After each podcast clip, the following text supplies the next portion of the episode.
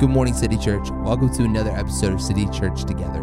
For the next few Friday episodes, I'm going to be sitting down with different members of our staff and elder team and ask them what they're praying for during this pandemic and how we as a church can join them in those prayers.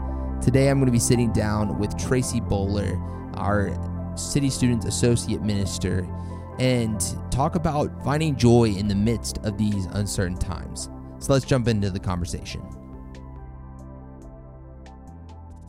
So, Tracey, what has just during all of the craziness of this pandemic, what has the Lord uh, been showing you consistently? The topic that I feel like God has put on my heart recently with all of this is joy.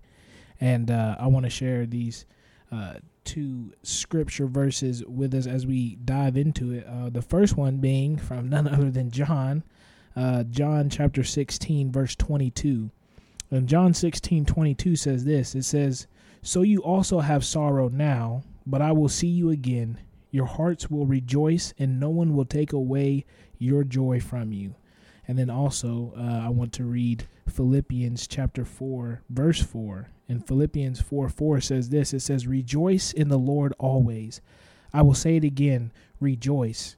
And so, for me, we were um, in youth, we were going over John, and uh, as we came up on John 16 in that verse, uh, you know, Jesus is talking about joy.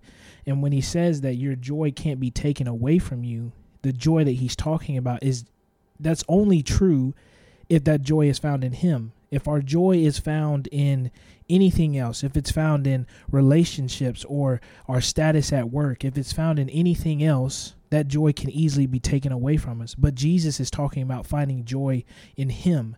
And then Paul in, in, in Philippians 4 is writing to the church and, and he's writing to them in jail. And yet Paul is saying, rejoice.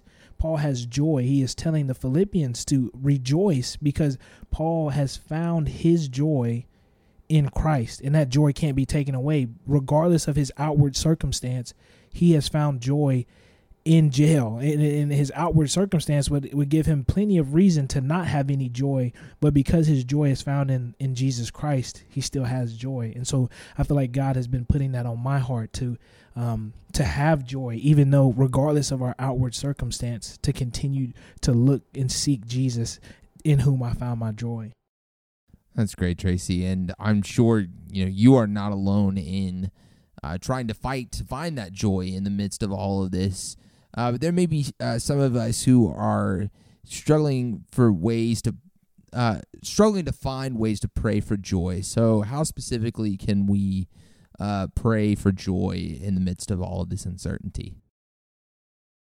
Uh, a couple of ways. Honestly, I think um, one prayer that we could be praying together is just praying that God would reveal to us the places that I find my joy in that aren't Christ right? Asking God to reveal to me what what do I tend to find my joy in that is not Christ, um, and and also praying that that God through through His Spirit would would He help set our minds on things above? Would He help set our minds on Jesus?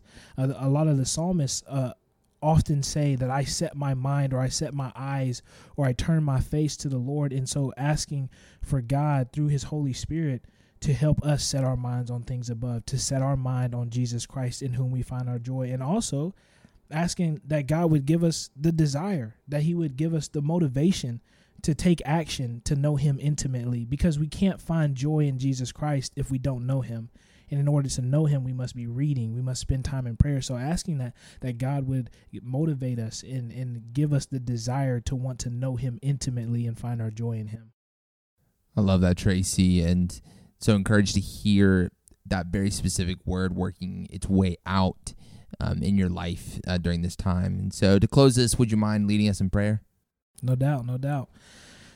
Heavenly Father, we come before you, um, God, just seeking you out. God, uh, in a time where our world is being ravished by COVID 19 and, and a lot of fear and a lot of anxiety, Father, we come to you praising you because we know that in you we can find joy. In you we can find peace. God, in you we find stillness. Father, and I pray, um, God, for us as a church, that you would allow us to find our joy in Jesus Christ, that we would not seek joy in other things because a lot of the things that we normally would find our joy in have been taken away from us. But Jesus tells his disciples in, in John chapter 16 that our joy can't be taken away from us if our joy is found in him. And God, I pray that we would find our joy in the life, death, and resurrection of your Son, and that in that our joy would not be taken away. Father, we ask these things in your Son's name. Amen.